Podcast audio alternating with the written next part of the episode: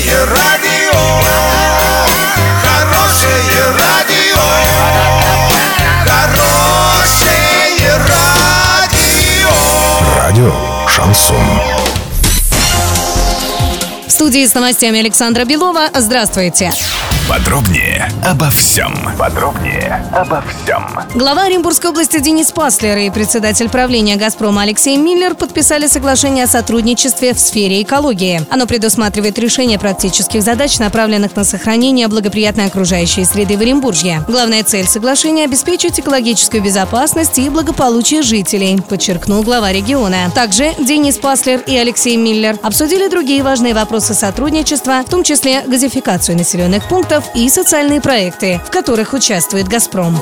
Бордюров вдоль проезжих частей по улицам Елшанской энергетика Форска не будет. Об этом корреспондентам Урал56.ру для лиц старше 16 лет сообщили в администрации города. По данным муниципалитета, при сметных расчетах приоритетом был ремонт асфальтового покрытия с заменой его на щебеночно-мастичный асфальтобетон. Поэтому установка бордюрного камня предусмотрена не была. Нельзя, конечно, отрицать, что они там вообще никогда не появятся, но точно не в ближайшее время. В ответе на редакционный запрос за подписью начальника УЖКХ администрации города Олеси Филипп говорится, что дополнительные работы на данных объектах в текущем году не планируется.